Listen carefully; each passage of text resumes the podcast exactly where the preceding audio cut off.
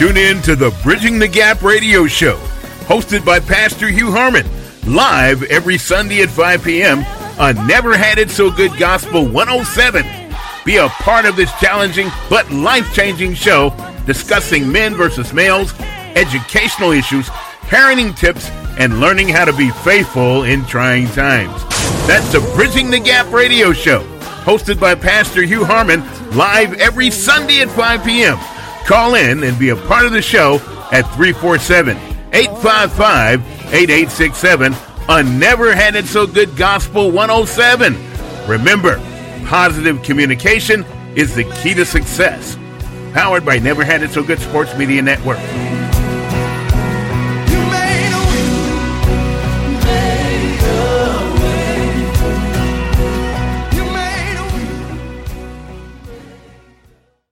This is the 15 minute lunch break with Pastor Hugh J. Harmon here on Never Had It So Good Gospel 107. I'm here every Tuesday and Thursday at 12 noon to give you 15 minutes of biblical, spiritual inspiration and encouragement and motivation for the week. Today, I want to speak to you from the thought trust Him and move on. I know what I'm doing, I have it all planned out. Plans to take care of you, not abandon you, plans to give you the future you hope for. These are the words of the contemporaneous rendering of the text of Jeremiah 29 11 from the Bible. In particular, this is the Eugene Peterson's Message Bible transliteration of that particular text. The text rings of the assurance with which God speaks to the believer about the plans that he has for them. Vinita Hampton Wright, in her book, The Simple Acts of Moving Forward, suggests that discipline, both its acknowledgement and its practice, stands even today in our culture that seems antithetical to the idea of conviction as the linchpin upon which one must hang all hopes with regard to getting unstuck from the issues and experiences in modern life that have the potential and power to take the wind out of our sails. She posits that discipline is still the answer. She suggests that those of us that have the handicapping tendency to hinder their own destinies by hanging out in relationships and mentalities longer than God intended for us to be there should develop, recite, and make a part of their toolbox going forward the following mantra. Give me the discipline to get rid of the stuff that's not important. Help me to remember that every week of my life affords me a garbage day. A day when I'm supposed to empty my life of the refuse, stuff that's no longer useful, stuff that's spoiled, and stuff that's past its expiration date. God, give me the freedom to savor the stuff that gives me joy. She says, help me to celebrate my successes. You've got to affirm the better that you've become. Exhale the stuff that's of no benefit to you, but inhale the oxygen rich experience. And God, give me the patience not to worry about the stuff that's messy, but not hurting anybody. Mrs. Wright suggests that there are always messy moments in our lives that we can't so easily toss in the trash, and we surely cannot readily celebrate. But these moments must not become monuments in our lives. Success has the capacity to snare us in the sanctums of self righteousness. Reaching Mount Zion, making it to the sanctuary, be, being in his presence, making it past the dry places of our lives and getting to the mountaintop can sometimes make us self righteous. Success has a sinister way of causing us to fall for the trinkets of good while forsaking the treasures of great. If the truth is told, life in Christ, real life in Christ, is not really best characterized in accumulated success, but rather is delineated by one's ability to carry on. It's about being unwavering in the face of persecution. It's about withstanding the pressure to give up and to give in. It's about outlasting the peril that comes against us. Some of those perils are on purpose, some are unplanned, some were brought on by our own mistakes and missteps, and much of them are just part of the fabric of life, not to be directly blamed on any given individual. If we would be frankly honest, success is possible in the world without Christ. You can achieve material and substantive success in this world without having a relationship with Jesus Christ. You can be unsaved, steeped in sin, and still be, in the world's eyes, successful. But this success, unfortunately, is temporal. It only has value and comfort and comfort in this world and on this side of glory. Let us not be fooled. Success does not equal spiritual. Success has the unavoidable consequence of developing some sense of self reliance. It can lead to self aggrandizement. It can cause us to become confused by how we got where we are. And hence we begin to congratulate ourselves. This is why we have to be intentional in our trust of God. How can we be intentional in our trusting of God? We can do this by avoiding success snares. To avoid these success snares, we have to keep open the possibility of hearing from God. We have to respond without delay to instructions from God. We can't be afraid to admit that we don't have all the answers. We must be ready, willing, and able to exactly do what God says to do. And we must trust God regardless of our circumstance. Every test, struggle, situation, and pressurized circumstance that you go through is personalized, prescribed, and customized to shape and mold you in the crucible of crisis so that you might become the image of Christ that God intended for you to be before the very foundations of the earth. The worst of us is broken in the process of us striving in the flesh with unrighteousness, while simultaneously the best of us is strengthened as we lose grip of the world and plunge into the depths of the spirit. The Christian walk is a challenge of dealing with what is rather than what ought to be. It's not what men do that is vital, but rather what they are. If we are right as to our inward being, if we have a right view of who we are by virtue of what God says, then we shall certainly do right as to our outward actions. I may never attain to sinlessness, but I can certainly practice the sin less. Nothing else besides Christ is necessary for right Christian living. If our faith is to make any headway in the present time, it must be proved to be more than a theory. We must present to the investigation of the critical minds of our age the realities of lives transformed by the mighty power of God working in them all the good pleasure of his will. Trusting God must be an ingrained character trait of Christians. Ignatius, the pastor of a church at Antioch and a disciple of the apostle John, upon being condemned to death in Rome around AD 110, wrote these words It is not that I want merely to be a Christian, but actually I want to be a Christian. Yes, if I prove to be one of being faithful to the end, then I can have the name. Come fire, cross, battling with wild beasts, wrenching of bones, mangling of limbs, crushing of my whole body, cruel tortures of the devil. Only let me get to Jesus Christ. It is difficult. It is tremendously perplexing. The thought that being Christian in the earliest years of the movement when God's power was mostly acutely present and prevalent in the lives of the believers and those that came into contact with them, that this man's confession would be that Christianity is not demonstrated in the marvelous working of miracles, signs, and wonders, but it is best seen in one's ability to outlast persecution without succumbing to compromise and complacency. For some, being Christian has been minimized to some cultural and traditional stance. Some have made it into some nominal title inherited from a previous generation.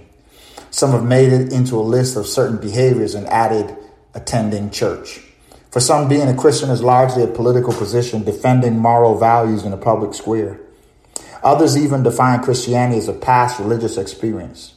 Some have so micromanaged the ideology and the conception of Christianity down to the common denominator of simply having a general belief in Jesus, or even more tragic, a desire to be a good person. Dawson Trotman, the founder of the Navigators, in his book Discipleship, describes what he believes to be the critical need of this hour. He says we need an army of soldiers dedicated, submitted, and committed to the cause of and the person of Jesus Christ. Jesus the Christ, the anointed one. Jesus, not of the manger, not of the one asleep in the bow of the ship. The Jesus, not the one that hungered for bread or thirsted for water. Not even the Jesus that cried out in the Garden of Gethsemane. But the Jesus that was undeterred in the presence of doubt in Matthew 28 and 18 and declared, All power has been given unto me in heaven and in earth. The Jesus that confidently declares there's been a power shift the Father has put all things under my management, and he has decreed that none shall be lost. That same Jesus that the Bible declares in the book of Ephesians took captivity captive and gave gifts unto man. He says we need soldiers with a re engineered image of who the commander in chief is. He says these soldiers must not only believe that he is God, but, he, but that he can fulfill every promise he has ever made, and that there isn't anything too hard for him. George Hegel said, Nothing great in the world has ever been accomplished without passion. Passion is a necessary precursor to pressure. Frederick Douglass, the African American abolitionist, said those who profess to favor freedom and change and yet depreciate agitation are people who want crops without plowing the ground. They want rain without thunder and lightning. They want the ocean and its lapping waves without the roar of its many waters. The struggle may be a moral one, or maybe a physical one, or it may be both, but it must be a struggle. Power concedes nothing without a demand. It never did, and it never will. As I struggle to conclude this treatise, make it a well. I'm reminded of a sermon that I preached some years back. It was entitled Focus on the Finish. I would like to take these closing remarks to share some of that message. There's so many of us, even in Christ, who aren't focused on the finish. The enemy of our souls has so artfully created these mirages of distraction in our lives that keep us running in circles, starting stuff and never finishing, causing us to be trapped in these repetitive patterns of joy and sadness. The text that was the focus for that sermon was lifted from the book of Philippians, chapter 4, verse 1. Therefore, my brethren, dearly beloved and long for my joy and crown, so stand fast in the Lord, my beloved. God is calling us to stand fast in Him. Standing fast is not about standing still in God as much as it is about staying connected to God. Those who are able to stand fast in the Lord are those that are focused on the finish that God has ordained for their lives. Regardless of the roads, the valleys, the quagmires, the paths, the fields, and the pits through which that life takes them. Nelson Mandela stands today as one of contemporary history's most venerated characters. His life's accomplishment read as an epic account of the tre- tremendous and miraculous triumph of perseverance, endurance, hope, in defiance of hopelessness over and above the obstinate repressive resistance of government endorsed discrimination and prejudice at its most potent. The system of apartheid in South Africa was a cruel, culturally mitigating method of social, economic, and mental oppression and societal stratification. Discrimination and relegation of civil rights based on skin color was the order of the day. He was born a member of the quantifiable majority in his homeland, but he was subjugated to the status of the subordinate class by the clear occupying minority. Nelson Mandela was asked in his autobiography, A Long Walk to Freedom, when it was that he became politicized, when it was that he became this political figure. When was it that he recognized that he would be engaged in a fight for his freedom? When did he realize that he was the one chosen to metaphorically lead out of the blocks and carry the baton through the first leg of the race to freedom and literally prosperity for many in South Africa? And Mandela replied with these words I cannot pinpoint a moment when I became politicized, when I knew that I would spend my life in the liberation struggle. I don't remember the day I took hold of the baton. As far as I saw it, to be an African in my South Africa meant that one was politicized from the moment of one's birth, whether one acknowledged it or not. How many of you would be honest as you listen to this 15 minute lunch break and declare with conviction you've had that conversation with yourself? Can't remember when I signed up for this adversity. Don't remember signing on the dotted line. I don't remember shaking hands with the enemy and coming into agreement that my life will be interspersed with struggle and stress and challenge and resistance the moment I exited the womb. Yes, you were born in a time of inconvenience. You were born under a cloud of suspicion. You didn't ask to be here, and they didn't ask you to come. You were born, but you weren't necessarily wanted. You've been under attack from your mother's womb, a threat to the enemy, whether you acknowledged it or not.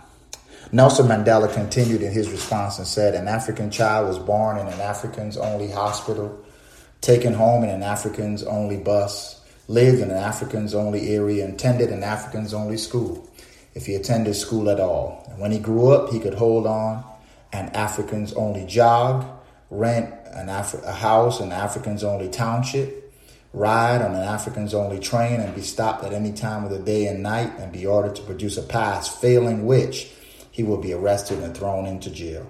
His life was circumscribed by racist laws and regulations that were designed to cripple his growth, dim his potential, and stunt his life. He said, I had no epiphany, no singular revelation, no moment of truth. Instead, I had a steady accumulation of a thousand slights, a thousand indignities, a thousand unremembered moments of hurt and anger, and I simply found myself living a life devoted to fighting against a system that was determined to imprison my people in their own land. Mandela had a choice. He could have succumbed to the oppression like many of his countrymen who resisted inwardly but succumbed outwardly. However, he chose to fight because he saw that their intended ends for him was not the ends he had for himself. That's a 15 minute lunch break, and I challenge you choose to fight because the intended end that they have for you is not the end you should have for yourself. This 15 minute lunch break with Pastor Hugh J. Harmon. God bless.